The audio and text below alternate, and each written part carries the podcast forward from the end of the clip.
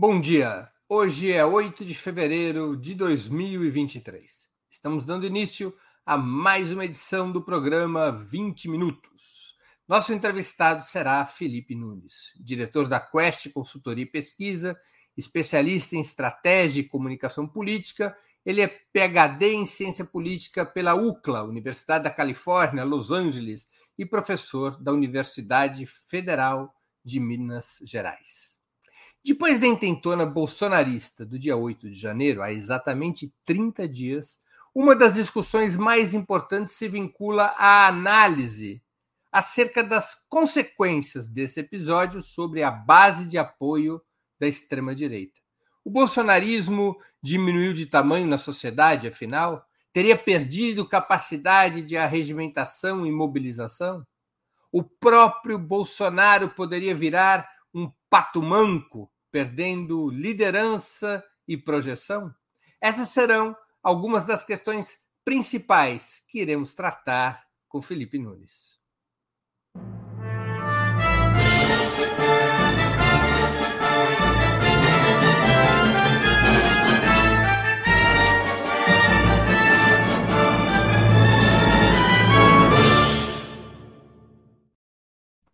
Bom dia, Felipe. Muito obrigado por aceitar nosso convite. Uma honra ter novamente sua presença no 20 Minutos.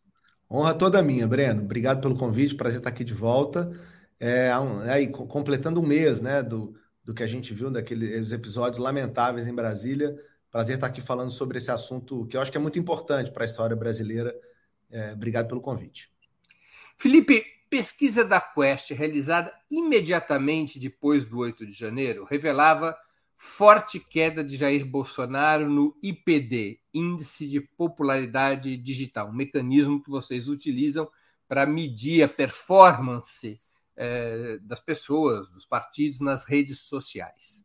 Com desempenho na casa dos 40 pontos no dia 7 de janeiro, depois de um pico de 88 em 7 de outubro do ano passado, ainda durante a campanha eleitoral, o ex-presidente despencou no IPD para 21 pontos no dia 9. Esse resultado, na sua avaliação, é momentâneo ou corresponde a uma tendência firme de esvaziamento da liderança de Bolsonaro depois da intentona do dia 8 de janeiro? Breno, para te responder essa pergunta, eu quero fazer uma viagem no tempo e no espaço. Né? Logo depois do, do 6 de janeiro, nos Estados Unidos, é, uma pesquisa semelhante, uma análise semelhante à que a gente fez no Brasil, é, feita pelo YouGov, mostrava que, é, lá um indicador um pouco diferente, mas que 9% dos americanos é, aprovavam né, o que tinha acontecido na invasão do Capitólio. Ao longo do tempo, o YouGov foi atualizando esses indicadores. Dois anos depois, na última pesquisa publicada por eles, esse número já estava mais próximo dos 40% né, do que dos 9 lá, como a gente viu logo em seguida. Ou seja, é impossível adivinhar o futuro, impossível prever o que vai acontecer. Mas me parece, a gente olha para essa experiência norte-americana, é de que esse número é momentâneo, né? E pode ser modificado a depender da reação dos próprios players que estão envolvidos nesse processo. Né? Acho que a postura é, do presidente Lula, a, pro, a, postura do Bolsonaro e, obviamente, a reação institucional vão dizer muito sobre como esse assunto vai ser lidado ao longo do tempo. No caso americano, por exemplo, é, o Biden claramente se equivocou na maneira de lidar com o 6 de janeiro. Né? Ele partidarizou, ele partidarizou o tema quando ele, na verdade, deveria isolar aquele grupo na sociedade como extremistas, como radicalistas e ser capaz de ter uma reação institucional forte contra eles, né? mas não generalizando aquele como um aspecto repub os republicanos. Quando ele faz isso, ele impede o diálogo com é, uma parte importante da sociedade, quase que é, é obriga né, quem se sente republicano a mudar de posição, já que o Biden o está acusando. Acho que a partidarização daquele evento nos Estados Unidos foi um equívoco claro. Né? O Biden tinha ganhado, como Lula ganhou, a bandeira da democracia. E a bandeira da democracia é maior do que a bandeira partidária, é, seja ela mais à direita ou mais à esquerda. Então, acho que esse é um ponto fundamental para analisar os próximos pontos. O, IPD de hoje do Bolsonaro já mostra uma recuperação de engajamento e mobilização dele e da turma dele. Né? O volume de informações hoje que estão pautando a oposição já mostra uma recuperação em relação àquele momento. Deve sair aí nos próximos né, minutos, horas, uma análise que a gente fez, é, é inclusive celebrando né, esses 30 dias de, de, de, de não, não, celebrando, mas quer dizer, em memória aos 30 dias né, que aconteceram aí no 8 de janeiro, Breno, é, mostrando que o assunto contendo um dos mais debatidos na internet, o 8 de janeiro, mas com uma diferença. Aos poucos, a valência negativa vai caindo e a valência positiva vai tomando espaço. Então, acho muito cedo para cravar é, um fim né, do, do, do, desse processo que a gente chamou de bolsonarista, e, ao mesmo tempo, me parece que a gente está vivendo ainda a construção dessa narrativa em relação ao que foram aqueles eventos. Você acha que o presidente Lula está agindo diferente no caso brasileiro do que agiu o presidente Biden no caso norte-americano? No começo, Lula muito claramente tomou a democracia para si. Né? Ele virou o defensor da democracia. Aquela foto né, em que o presidente atravessa com outros poderes a, a Praça dos Três Poderes é uma manifestação muito clara. Né? de uma tentativa de unidade nacional contra os radicais. Mas em alguns momentos o assunto está se transformando num assunto partidário. Né? O, o bolsonarismo, é, por vezes, é convidado a participar dessa conversa de uma maneira que eu acho que não é a mais eficiente. Para o discurso de alguém, como é o caso do presidente Lula, que tem que governar para além, ou que pelo menos se propõe a governar para além dos tais 50%. Né? Então, acho que ainda é, como eu disse, ainda eu percebo um processo de construção desse posicionamento. Embora a reação imediata tenha sido muito diferente da reação do Biden, tenha sido uma reação muito mais é, né, de, de, reação institucional, de buscar, dizer que não vai ter anistia, né, de buscar quem são os financiadores, de buscar respostas e, e culpar né, os, os, os responsáveis pela destruição que foi feita ao patrimônio público. Eu acho que naquele momento o Lula estava é, é, com uma narrativa muito bem desenhada e, e, por vezes eu senti uma certa dúvida em relação a isso. É, vamos ver como isso vai se desenhar aí nos próximos, nos próximos meses. Fora do governo, o destino do bolsonarismo seria murchar nos próximos meses e anos? Ou essa corrente possui força autônoma, raiz suficiente para, a exemplo do PT, manter seu protagonismo político e continuar liderando o campo conservador? É, te agradeço muito por perguntar isso, Breno, porque isso vai ao encontro do. A, sua pergunta é a pergunta que está motivando um trabalho que estou fazendo nesse momento, né, com o jornalista Thomas Trauman. A gente está escrevendo um livro a respeito é, das consequências desse processo eleitoral. A gente recupera desde as eleições de 94 para conseguir desenhar um processo que a gente está denominando de um processo de calcificação política. O Brasil, na nossa avaliação, é, vive hoje um processo de enrijecimento né, de posicionamentos políticos. Então, a gente, mais do que dizer que o Brasil está polarizado, a gente está defendendo que o Brasil está calcificado. Então, eu queria explicar um pouco esse conceito e, e o que caracteriza essa calcificação. Né? A calcificação é um processo lento e longo, né? diferentemente do que parecia ser, do que a literatura em ciência política mesmo defendia, de que no Brasil partido político não importa, que ideologia não importa. O que a gente está tentando argumentar e mostrar no livro é que isso mudou. Né?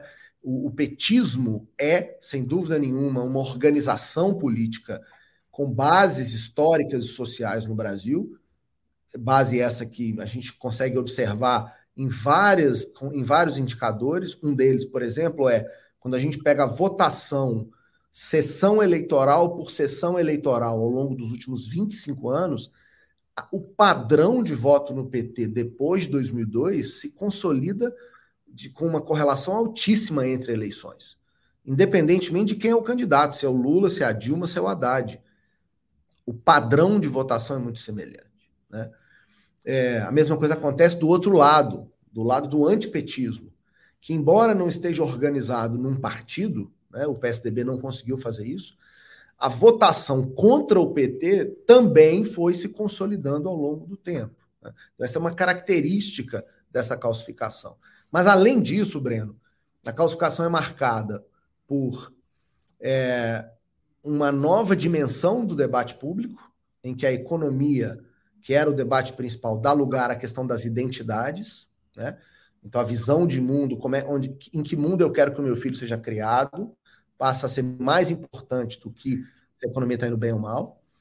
É o momento que os dois grupos estão muito pareados, ou seja, eles, os dois grupos, o petista e o antipetista, se aproximaram numericamente e eles são, de fato, grupos que estão cada vez mais homogêneos dentro de si, mas muito mais distantes um dos outros um do outro em relação à visão de mundo. Então, esse, a combinação desses fatores gera essa calcificação política. Por que, eu estou dando essa resposta tão longa para você, Breno?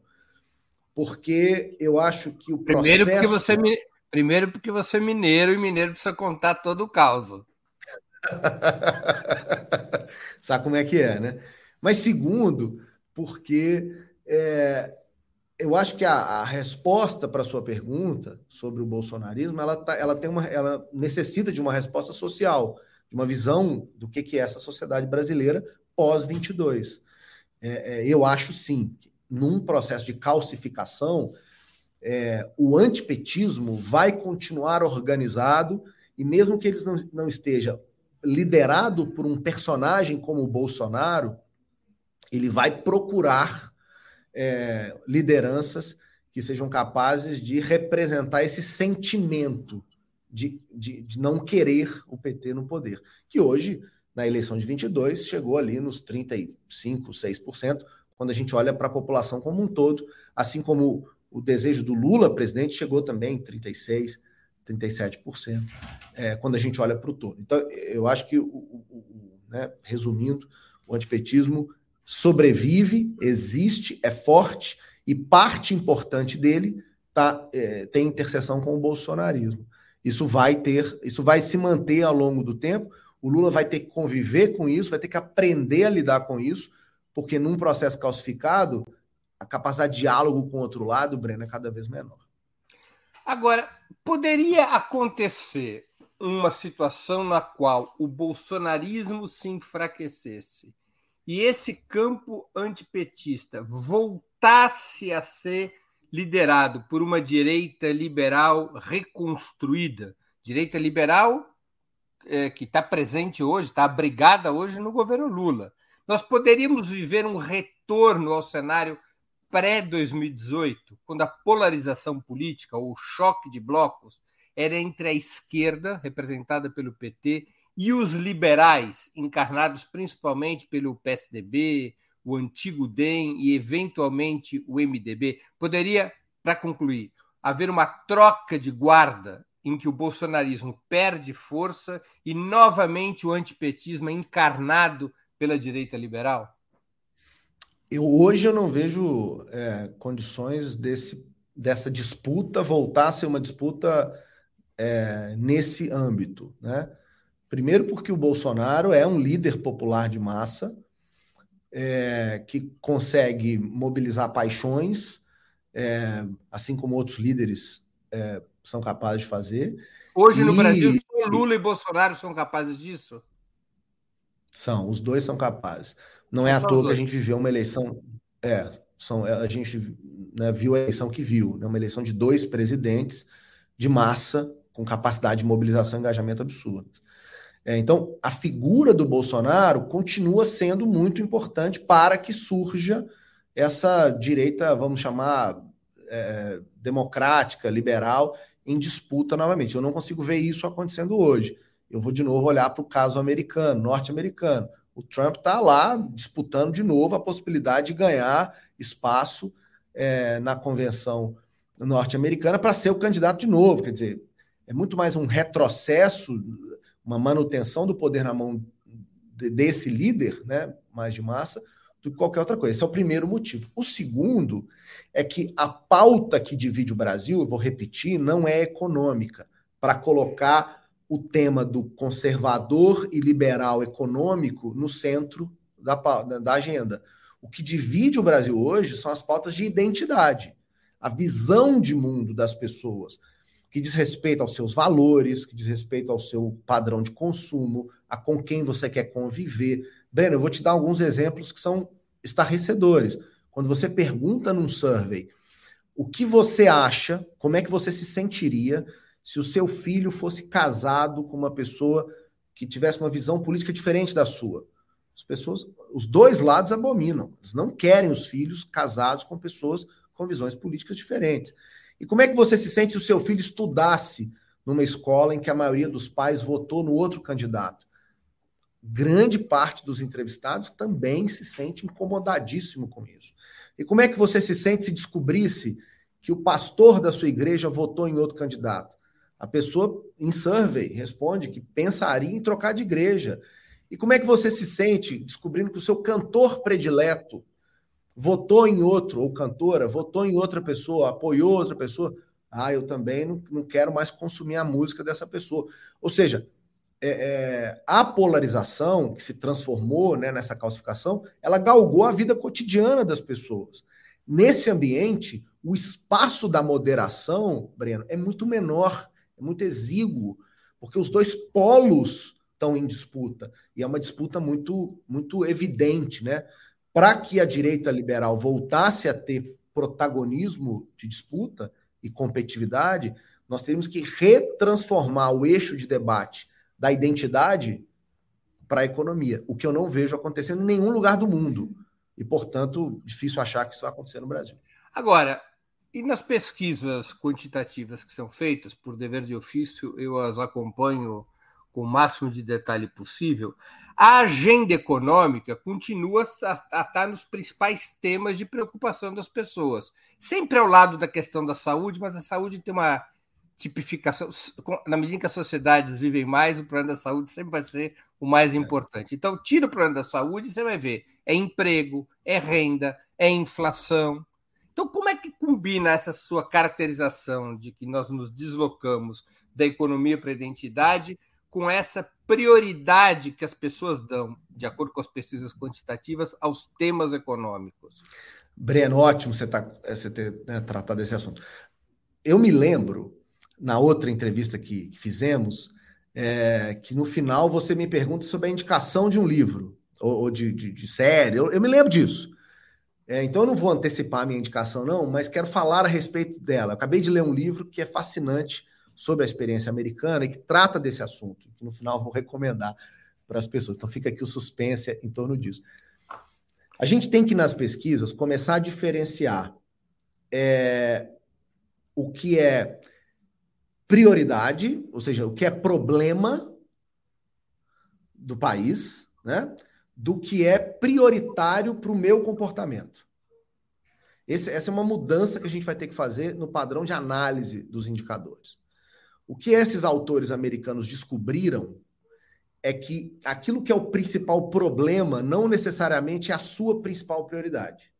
Eles Deixa mostraram isso. Aquilo que é o principal problema não necessariamente é o demarcador da minha posição. Exatamente. Então eu acho sim que o emprego está ruim, que o salário é péssimo, que o Brasil não cresce, né? Que, que tem que ajudar as pessoas mais. Eu acho tudo isso.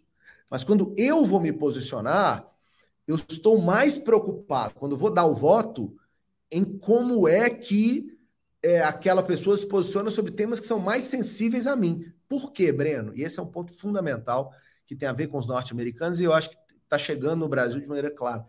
Porque as pessoas não acreditam mais que a questão econômica possa ser solucionada simplesmente pelo governo. Há tantos fatores que envolvem a complicação econômica que esse assunto deixa de ser um assunto só do governo. Que o governo basta o governo querer que ele resolve. Né? Ou seja, é como se a promessa da economia da, da política resolvendo os problemas começasse a ter menos relevância, enquanto que os temas da vida privada, o posicionamento sobre a agenda LGBT, a questão da cultura, o debate de sexualidade na escola, a questão do aborto, das armas, a maneira. Ou seja, esses outros temas, sim, na cabeça das pessoas, depende da posição política das lideranças que governam. Enquanto que a economia está começando a ser né, menos forte, digamos assim, como o papel é, é, dessas lideranças. Então tem uma mudança. É verdade que as pesquisas captam isso e vão continuar captando. É, é, me parece que tanto a questão da saúde como da economia são, de fato, problemas, principais problemas, mas não são mais prioritárias na maneira como as pessoas. Agora, é, como isso? Como essa sua análise deveria, por exemplo, orientar um governo? O governo Lula estaria errando ao ter como sua pauta principal a questão econômica e social, acabar com a fome e a miséria no país? Ele, de alguma maneira, deveria incorporar esses temas de identidade? Eu acho que é o contrário. É... Né? Brin brincando de.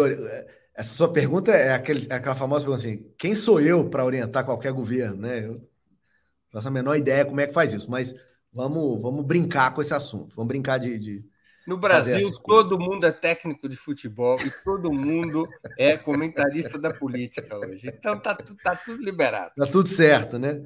Os, os flamenguistas é que não estão satisfeitos hoje. Meu, então... Não, isso eu vou é. abrir um parênteses. É o maior vexame da, da história do futebol brasileiro dos últimos, sabe-se lá quantos anos. Que coisa. Ainda bem, porque eu sou atleticano e, eu, eu, vi esse vexame acontecer con, conosco lá atrás então, que bom que o Flamengo também passou por ele, eu, eu fico satisfeito. Os, os, flamenguistas que não briguem comigo, por favor. Mas é, é, é, o meu, meu, partidarismo atleticano não me permite outra posição que não seja essa. Mas voltando à vida, à, à vida normal aqui, Brena, a conversa da gente. É, então, assim, o, o, o olhando para o governo, o governo tem que resolver as questões básicas da economia logo. Eu entendo a pressa do Lula na questão econômica, porque ele sabe que ela é a que vai alicerçar a possibilidade dele construir qualquer outro tipo de processo político adiante. Né? Ou seja, sem entregar aquilo que é caro à agenda do PT, não tem outra conversa. Se o Lula falhar nisso, não tem resto. Né? Mas eu percebo que o Lula tem a compreensão, não só que a economia é importante, mas que os temas são importantes, na montagem do ministério. O Lula não se furtou na montagem, na, na, na, na, valorização da questão da cultura, dos direitos humanos, da, dos negros, dos povos originários. Ou seja, o Lula montou um ministério que responde claramente e imediatamente à ideia da representatividade social desses temas identitários na sua composição política. Ele, ele deu uma resposta. Eu acho que, aliás, foi a primeira resposta que o Lula fez questão de dar. Vou montar um ministério que, que mostre a minha preocupação e minha atenção a essas questões. Né? Agora, agora, ele tem que cuidar da economia. Por quê? Porque essa representatividade e essa é, é representação composta nos ministérios não se sustenta sozinha sem um, um arcabouço econômico entregue aos aqueles que mais precisam né, o, é, é, salário, benefícios, etc. Então, é, é, né, na, na, orientação do governo, as coisas têm que caminhar juntas, Breno. E eu acho que o Lula já, já deu o primeiro recado muito claro, ele está em busca do segundo nesse momento. Felipe, em várias das principais questões nacionais, o presidente Lula aparece como a ala esquerda de seu próprio governo. Nós podemos identificar uhum. essa situação no tema militar, no combate à taxa de juros e à independência do Banco Central, na demarcação contra a ajuda militar prestada pelos Estados Unidos e à Ucrânia. Os seus ministros aparecem quase sempre de uma maneira mais moderada e apagada, quando não falando outra linguagem.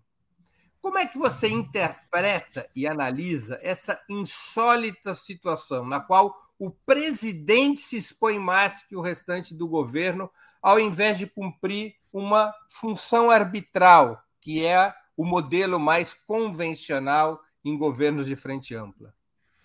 Vamos lá.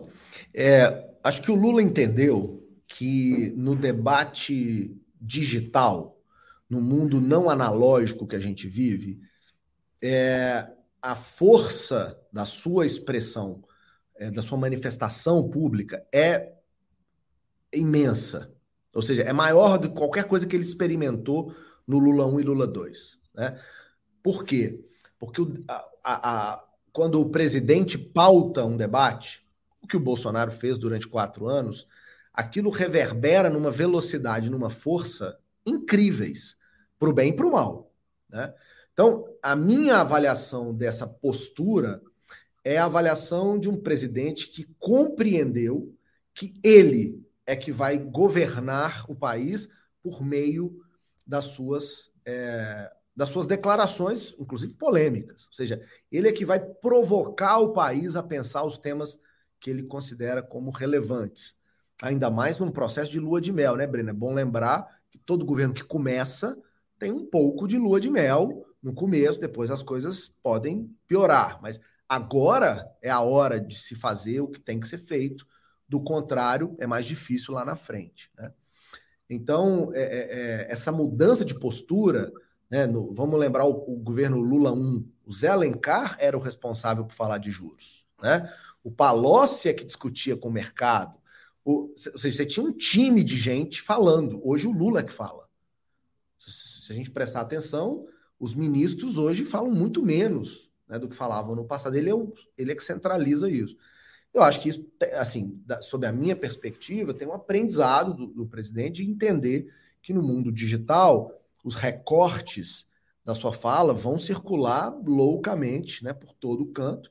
Então, quanto mais ele pauta, mais ele consegue provocar as pessoas a pensar a agenda que lhe interessa. Acho que é daí que vem essa nova formulação. Eu não sei se é uma estratégia ou se é simplesmente a, né, a síntese de um, de um, de um novo homem presidente, ao, ao, né, mais para os 80 do que para os 60, como foi lá atrás, mas que está conectado com esse mundo novo. É, é, não tem informação sobre isso, mas acho que tem a ver, a minha interpretação é que tem a ver com isso. O Lula está antenado a essas questões e está tentando lidar com esse mundo digital, pautando o debate o tempo todo, trazendo para si esse protagonismo. O que, obviamente, Breno, traz benefícios e traz problemas. Né? Ele vai ter que lidar com críticas que ele também não estava acostumado lá atrás, com muito mais fake news, com muito mais notícia falsa, com muito mais. Né, numa velocidade que é diferente daquela que ele estava acostumado. Qual a avaliação que você faz sobre a comunicação do governo até o momento? Olha, é, eu acho que a comunicação está se ajustando, né? Ou seja, é, há, há, um, há, uma a comunicação do governo é o Lula, né, hoje. Ou seja, é, ainda não há uma integração entre é, governo e partidos de frente ampla na construção de um argumento de defesa coletivo e de, é, de, e de pautar a narrativa que interessa ao governo. Isso não está pronto. Se em algum momento isso fez parte do pensamento político é, do governo, do PT, dos partidos aliados, isso ainda não está de pé. Acredito que isso deve estar sendo montado de alguma maneira, mas não está funcionando. Por que, que não está funcionando? Porque quando a gente compara a capacidade da máquina bolsonarista de produzir notícia, 90% delas falsas, é, mas muitas delas precisas em relação à crítica aquilo que é feito no governo, e as respostas e as reações e a pauta do governo, há uma, uma simetria enorme. Eu vou dar um exemplo simples, né? é, durante a campanha, Lula falou de sigilo de Bolsonaro. No campo bolsonarista, só se fala nesse momento dos sigilos impostos pelo Lula, supostamente impostos pelo Lula, a questão do, da, da, posse. Ou seja, ué, como é que você era contra e agora está fazendo o contrário? Né? Na oposição, já é, já é letra comum dizer que o governo só fala mal do Bolsonaro. Ele não faz nada, ele só fala mal. Ou seja, há uma estratégia e uma organização, eu diria profissional, de pautar assuntos negativos contra o governo, que só não estão maiores, Breno, porque, na minha avaliação, porque a imprensa como um todo ainda dá ao presidente Lula uma, um certo salvaguarda, aquela coisa do. Entendeu? É, é, algumas pessoas ainda dão para ele espaço. É, os jornais impressos já se descolaram disso. Os né? impressos já mudaram. Acho que a Globo. Estão batendo, é, já estão batendo para sangrar. É, é, a Globo talvez seja a expressão do que eu estou dizendo, né? Ainda está ali com um tom um pouco mais moderado. Mas isso tudo para anunciar que os desafios desse governo são muito grandes nesse campo, né? Porque ao mesmo tempo você tem uma figura enorme como Lula falando, mas ao mesmo tempo é, você tem o desafio de construir uma máquina de comunicação que é maior do que o do governo, que tem que envolver partidos e, né, e setores da sociedade civil, que são capazes de defender a narrativa do governo. Isso é um mega desafio. Eu não acho que isso está solucionado ainda.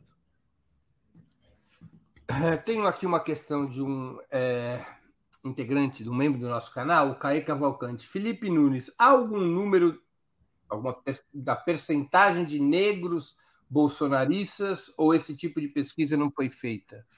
Caê, deixa eu contar outra história, porque esse ponto é muito, é muito importante, Breno, muito importante. É, o Brasil viveu um processo que passou de polarização política de 1994 até 2002, ou seja, a sociedade tinha uma agenda em comum, que era da inflação, que era aquela coisa do, do, dos preços, mas os partidos políticos estavam polarizados. O PT e o PSDB tinham posições diferentes, tal. Depois de 2002, essa polarização política virou polarização social. O que, que é isso? Alguns setores da sociedade começaram a se comportar de, diferente e começaram a ver o mundo de maneira diferente, tá? Isso é, esse é o período Lula, começo de Dilma.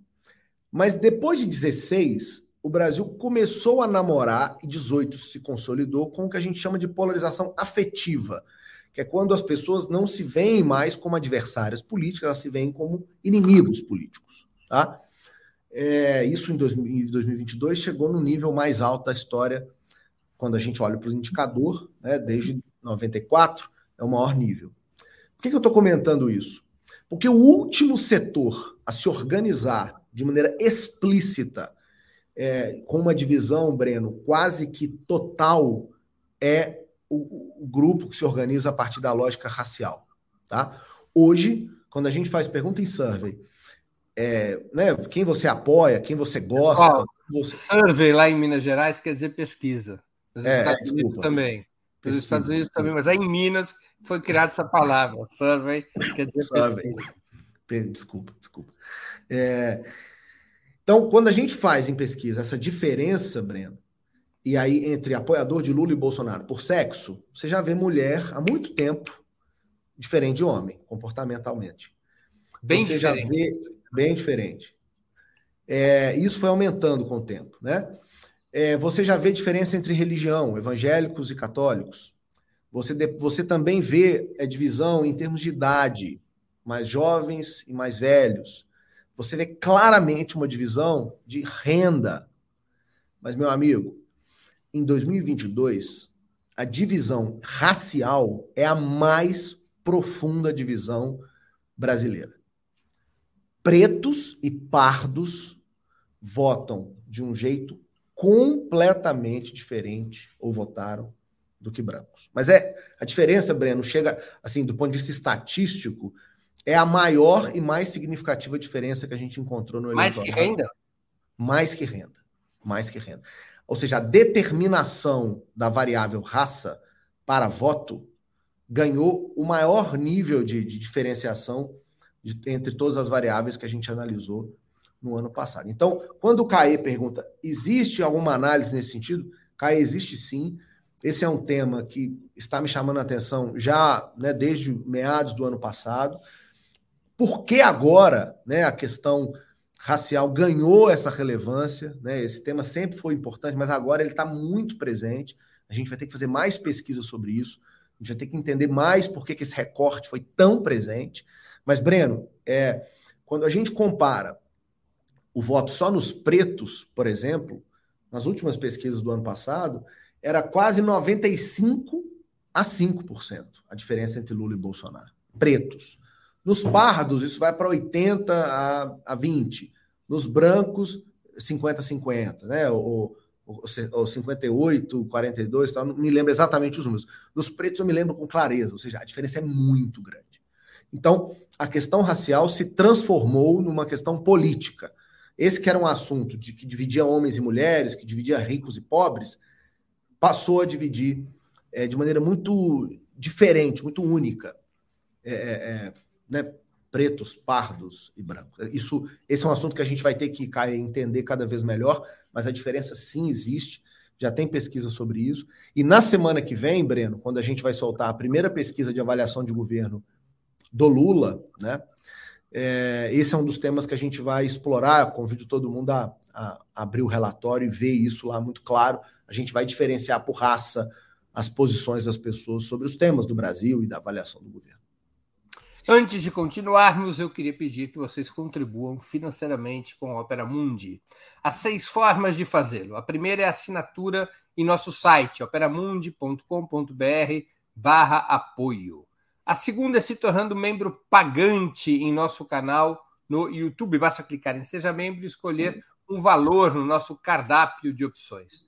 A terceira é contribuindo agora mesmo com o Super Chat. A quarta, contribuindo com o Super Sticker. A quinta, através da ferramenta Valeu, valeu demais, quando assistirem aos nossos programas gravados. E a sexta é através do Pix. Nossa chave no Pix é apoia.operamundi.com operamundi.com.br. Vou repetir nossa chave no Pix.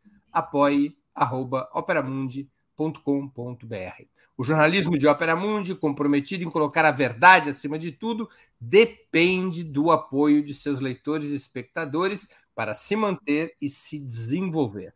Escolha uma das formas de contribuição e se engaje na batalha democrática de fortalecer a imprensa independente. Esse é o caminho para que vocês possam continuar recebendo é, informações, análises, entrevistas que disputem a narrativa sobre o Brasil contemporâneo. Felipe, a comunicação do ex-presidente Jair Bolsonaro, no seu período de governo, era claramente demarcada pelo objetivo de se dirigir prioritariamente à sua própria base social eleitoral, mantendo-a em estado de mobilização permanente. Ele se dirigia para os seus o tempo todo. Os governos Lula e Dilma entre 2003 e 2016 teriam feito, segundo muitos analistas, exatamente o oposto. Deixado de falar com as suas fileiras mais engajadas e se dirigido quase com exclusividade aos desengajados e até aos adversários. Na tua opinião, qual deveria ser a prioridade de comunicação do governo Lula 3? Com quem deveria ser seu diálogo primordial e com qual objetivo nesse cenário, para usar o conceito que você mesmo elabora, nesse cenário de calcificação? Então, é ótimo, ótima reflexão, Breno.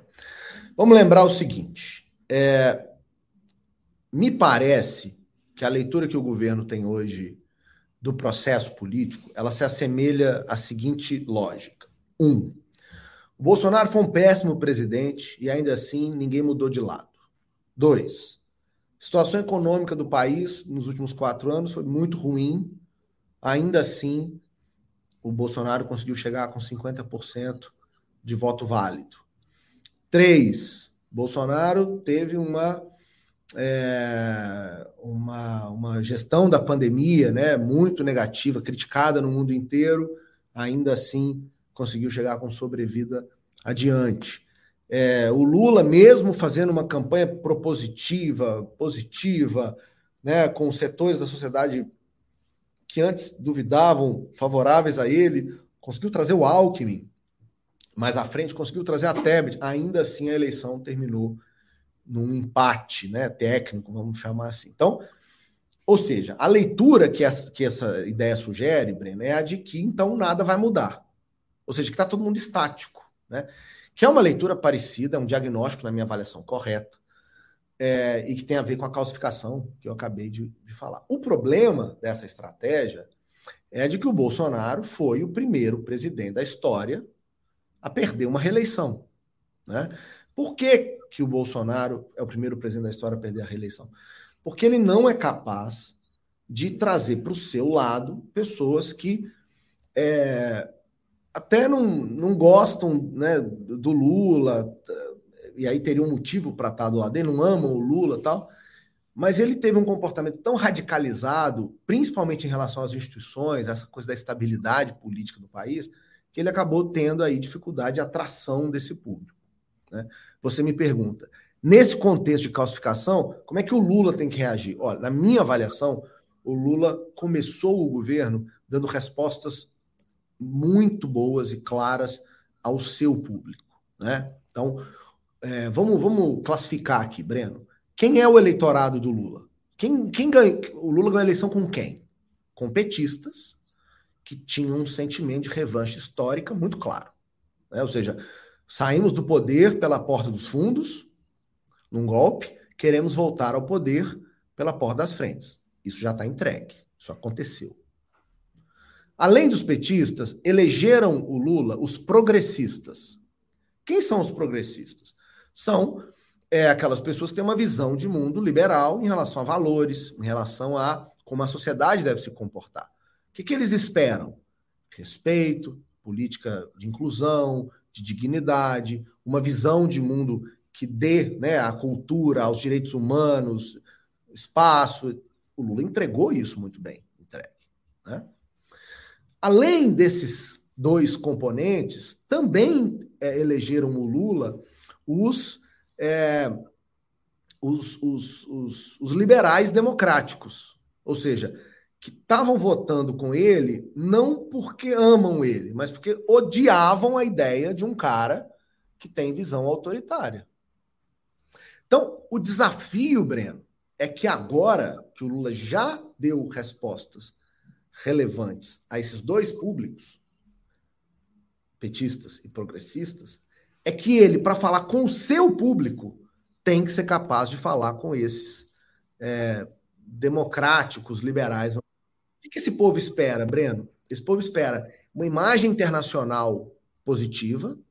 O Lula está sendo capaz de fazer isso. Porque eles querem ir para a Europa e falar: Ó, oh, o Brasil ficou bacana de novo tal. Eles querem viver na democracia, né? não querem ver sobre regime autoritário, então é importante até a reação do Lula ao 8 de janeiro, mas eles esperam um pouco de uma acomodação, de uma certa. É, é, tudo bem, Lula, você pode fazer sua política social, mas não me venha exagerar na, na lógica né, do fiscal, porque eles acham que pagam muito impostos, acham que o Estado é ineficiente, porque o Estado nunca, né, não é, eu pago muito imposto e não recebo ponto de volta. Esses, Breno, é que ainda não estão contemplados no discurso do Lula. Talvez a reforma tributária, talvez uma reforma administrativa que podem entrar na pauta, possam responder a esse tipo de anseio. Mas nesse momento, o Lula ainda não conversou com esse público. Conversou muito bem com o outro público. Por que, eu estou chamando a atenção para isso? Porque o erro do Bolsonaro não foi falar é, só. O problema não é que ele falou com o seu público. Ele tem que falar com o público dele. Ele tinha que falar lá com os fascistas que compunham o eleitorado dele. Ele tinha que falar com os radicais. Ele tinha que falar com esse povo. Mas ele também tinha que ser capaz de falar com outro público que o elegeu em 18, muito mais em negação ao PT e ao Haddad, mas que queria, por exemplo, não ataque às instituições. Durante toda a eleição eu mostrei isso. Uma parte do eleitor do Bolsonaro 18 não gostava do Bolsonaro falando sobre urna, sobre fraude. Não, não gostava dessa ideia. E o Bolsonaro perdeu exatamente é, é, é esse público por conta desses ataques, dessa coisa mais é, é, ameaçadora, né, institucional. Eu acho que o desafio do Lula não é nem tanto falar com o bolsonarismo, né? Do, eu não acho que é possível, sinceramente.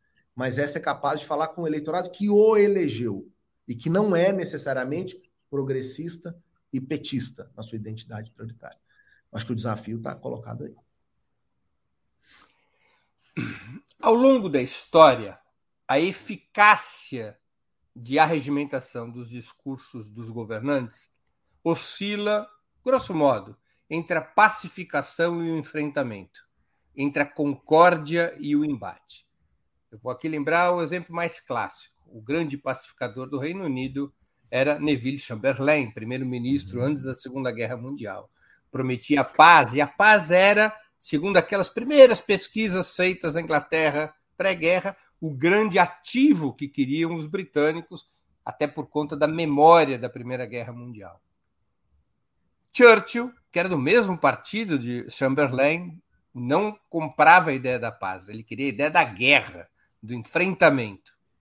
Chamberlain se desmoraliza no Pacto de Munique. E o discurso arregimentador troca da paz para a guerra. Isso é um comum na história. Às vezes o discurso que arregimenta é o da guerra, do embate político, do enfrentamento, às vezes é o da pacificação. Saber escolher entre um e outro é a arte dos que dirigem as nações. Nesse momento brasileiro, o que, que teria maior intensidade comunicacional? A narrativa antifascista que vertebra desde 2019 o movimento da esquerda contra Bolsonaro ou o discurso da reunificação nacional? Ótimo, ótimo, Breno. E a, e a referência histórica é maravilhosa, né? É, é, a, o mundo pré e pós-guerra, pré e durante guerra, muito bom. É, e a resposta que eu tenho ela, ela, é muito simples e direta, ao contrário dos meus casos anteriores. O que engaja e mobiliza nesse momento é a estratégia da guerra, é a narrativa da guerra. Né? É o embate de, de um país que está cindido, que está dividido, que está sentido. Né? É, o Brasil que está magoado, que está. É, é, que se mobiliza exatamente na contraposição ao outro lado. Né? Então, sem dúvida alguma, o que mobiliza mais é a guerra.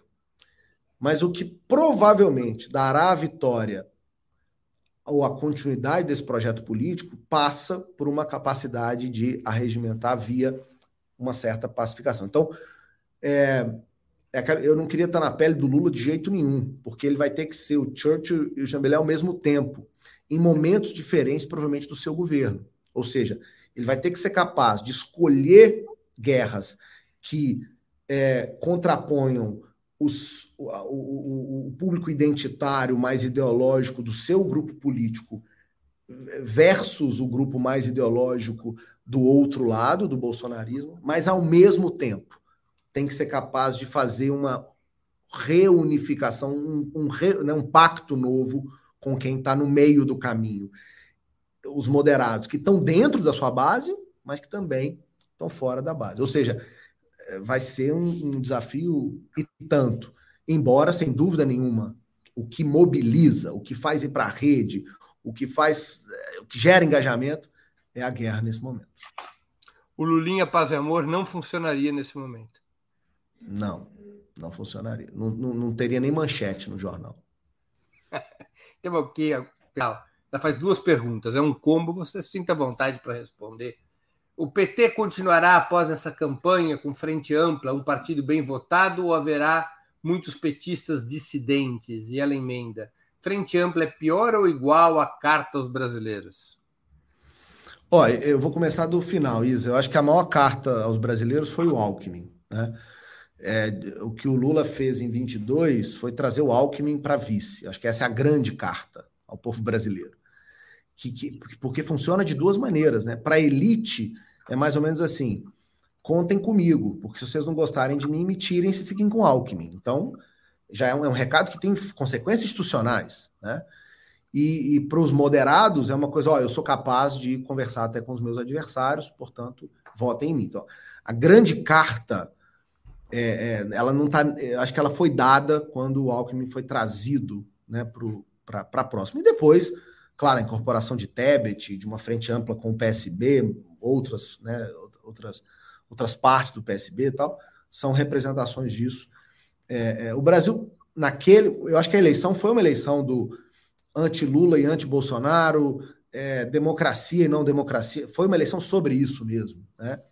Então, a carta estava expressa nessa lógica. Agora, o que eu, tudo que eu estudei até aqui sobre PT me mostra que há uma estabilidade enorme na, no padrão de comportamento das pessoas em relação ao PT.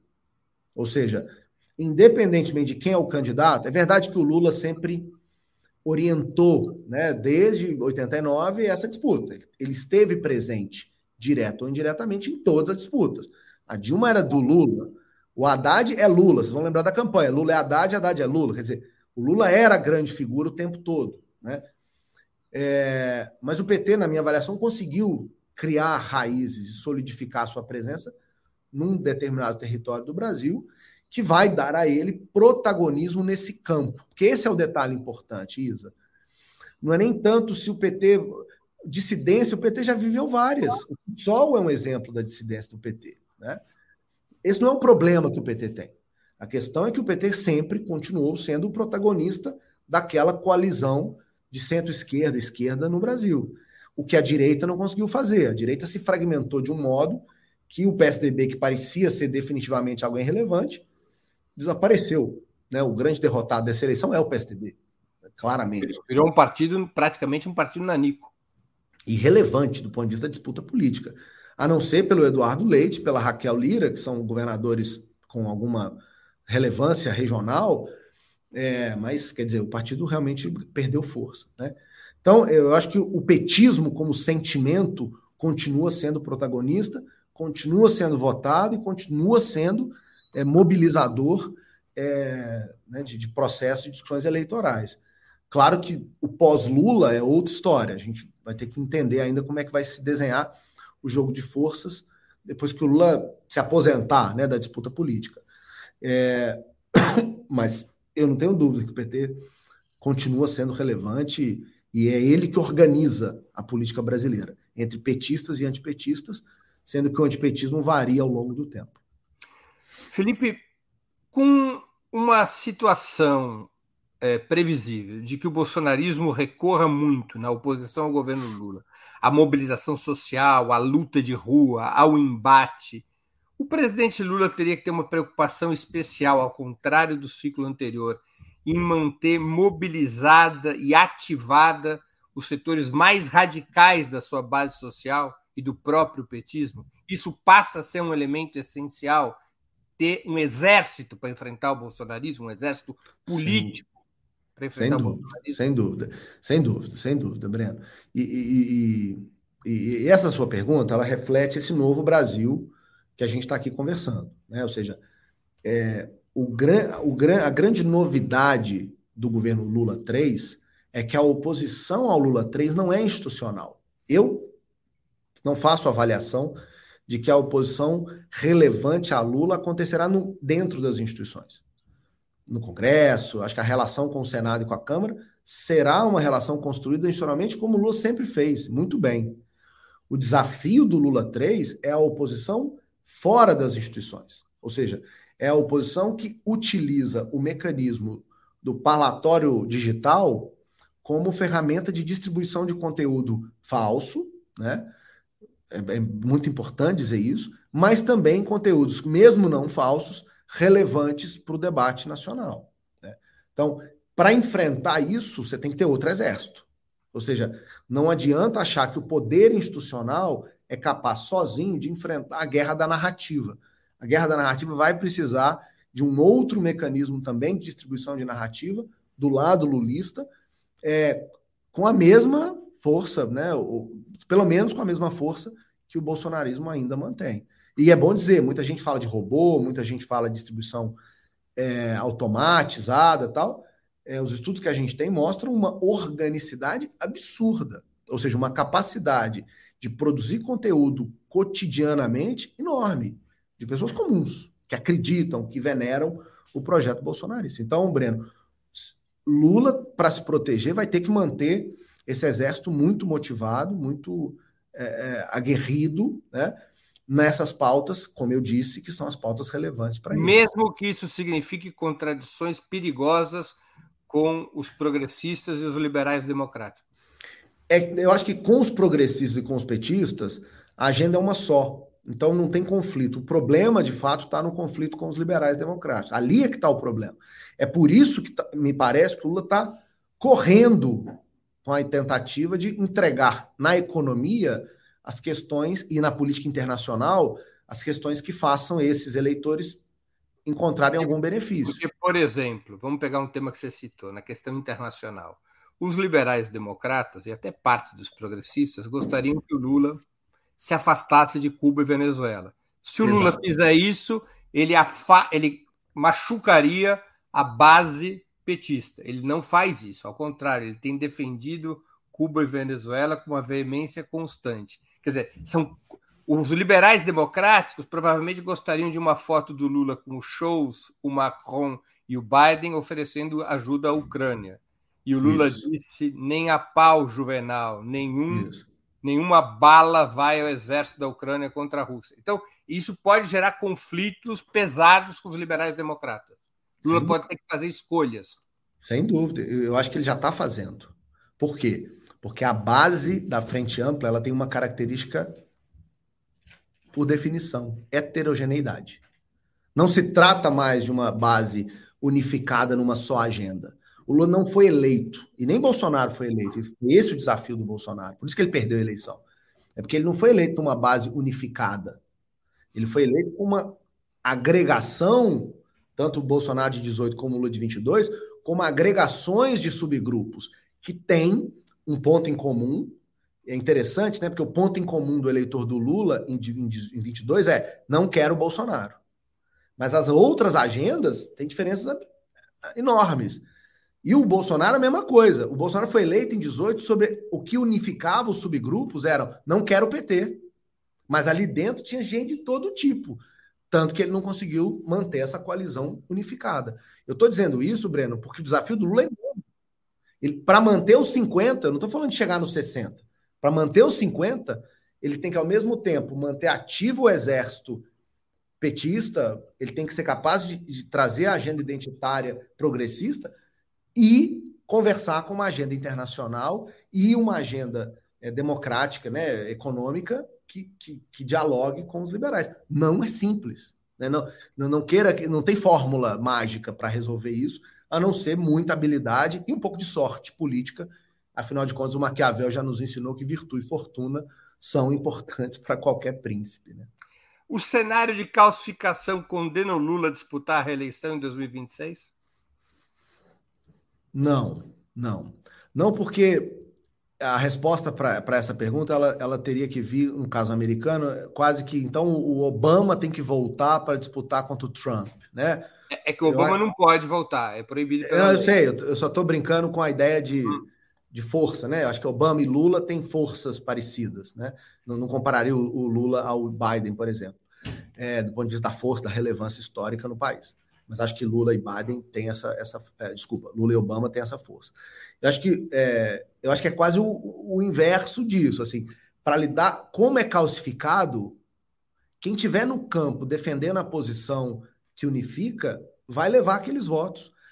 E esse raciocínio, Breno, ele se aplica também para o bolsonarismo, tá? Ou seja, não precisa do Bolsonaro, não. Se a Michelle for a candidata em 2026, ela pode ter a votação do Bolsonaro. Ela serve do mesmo jeito desde que ela seja antipetista suficientemente, defensora de uma visão de mundo que é compactuada com. Eu, eu descrevi aqui os, os, lulistas, eu posso descrever os bolsonaristas.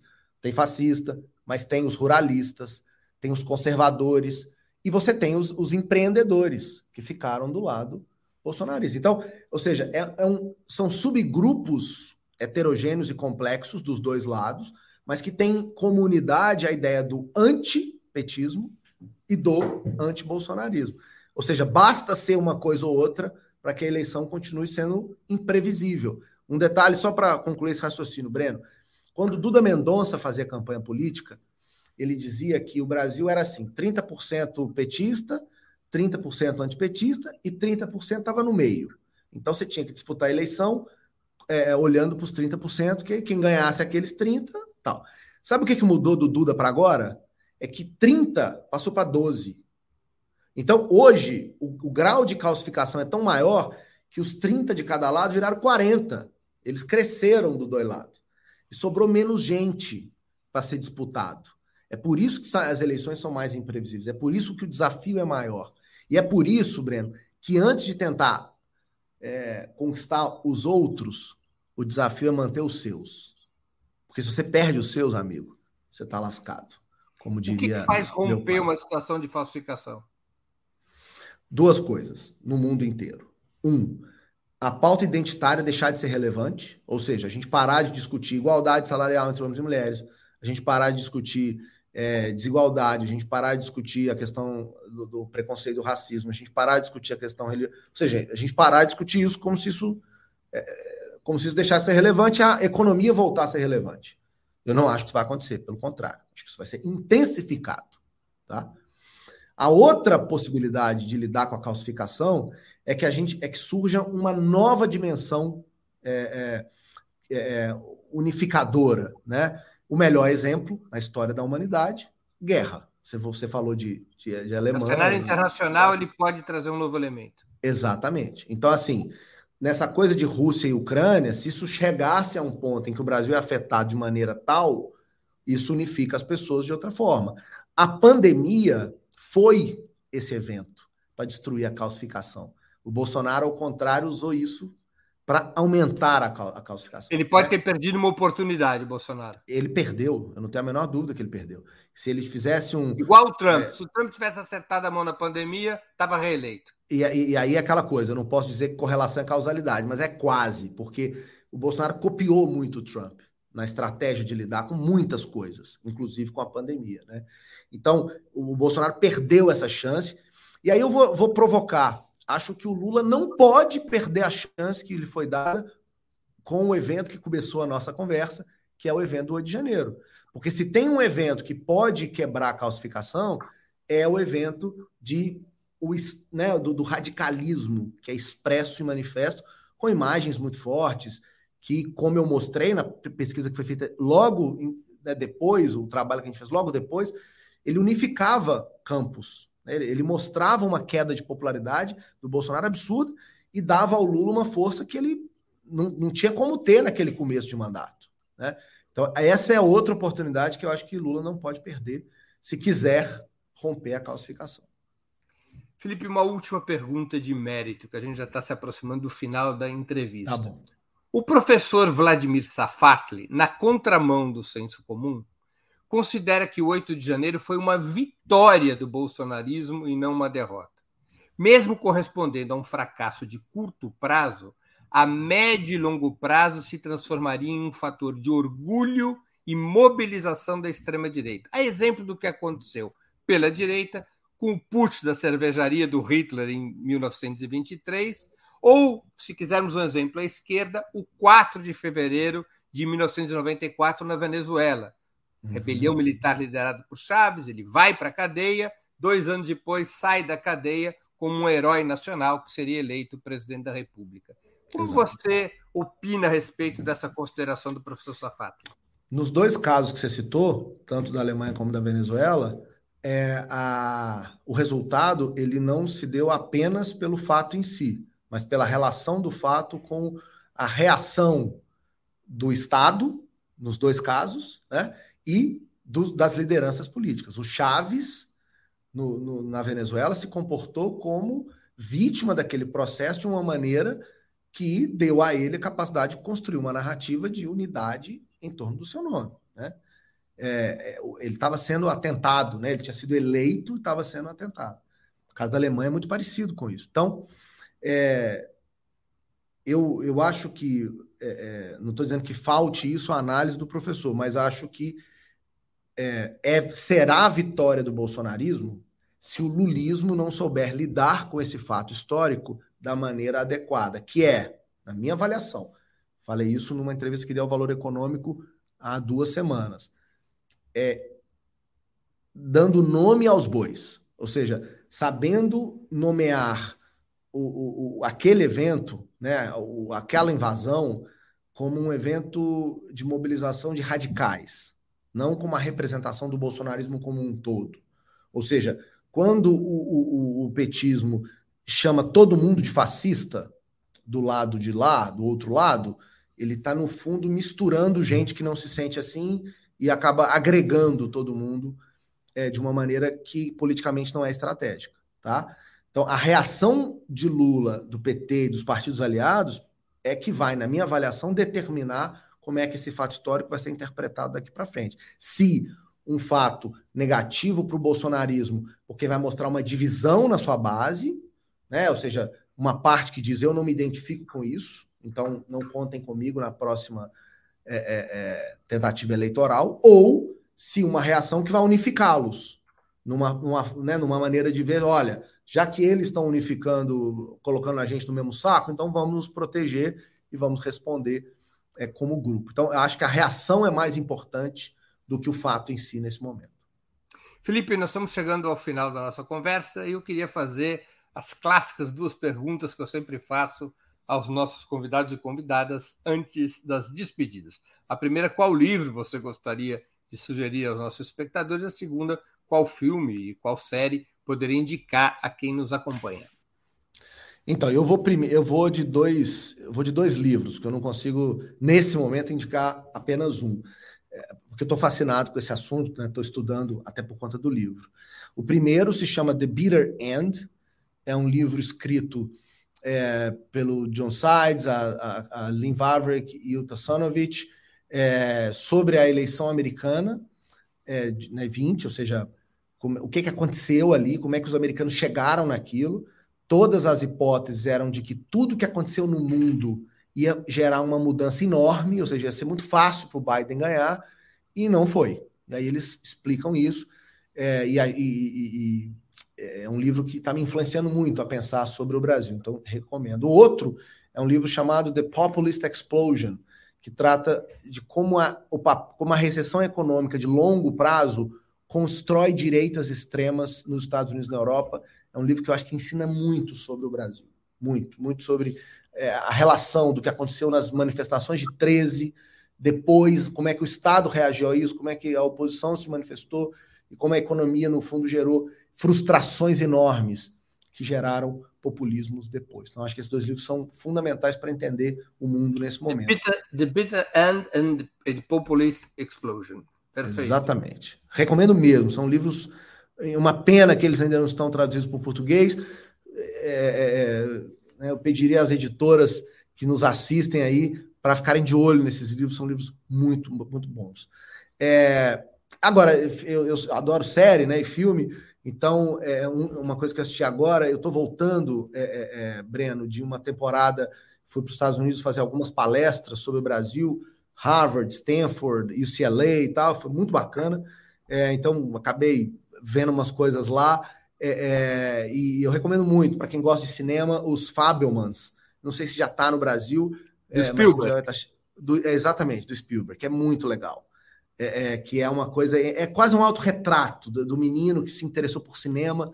Eu adoro cinema, então foi muito legal ver a história desse cara contada por ele mesmo, tal, é, é, é, de um jeito aí quase com alter ego. E o outro, que é um seriado que é muito bacana com a Julia Roberts e o Champagne, que é o Gaslit, que conta a história a outra versão do Watergate, né, a maneira como eles foram capazes de é, tentar calar né, uma mulher que gerou problemas durante a, a, tentativa de solução dentro do governo do Watergate.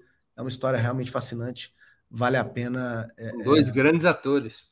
É, não, e eles são incríveis. É um seriado que vale a pena. Muito bem. Felipe, eu queria agradecer muito pelo seu tempo e por essa conversa, como sempre, tão interessante e tão informativa. Muito obrigado por mais uma vez ter aceito o nosso convite. Estou sempre à disposição, Breno. Eu estou sempre na audiência. Essa semana você está particularmente cheio de gente aí bacana. Estou me sentindo até honrado aqui de estar no meio de tanta gente bacana. Obrigado pelo convite, sempre que precisar e, e a gente combinar a agenda, vai dar certo, sim. Obrigado, parabéns pelo seu trabalho. Obrigado e boa sorte ao Atlético Mineiro. Vai precisar. O Galo esse ano tá. Vai, vai, vai chegar lá. O fato do Flamengo não ter ganhado já me ajudou muito. Nossa Senhora, foi uma beleza, uma alegria. Já tá bom. Boa sorte.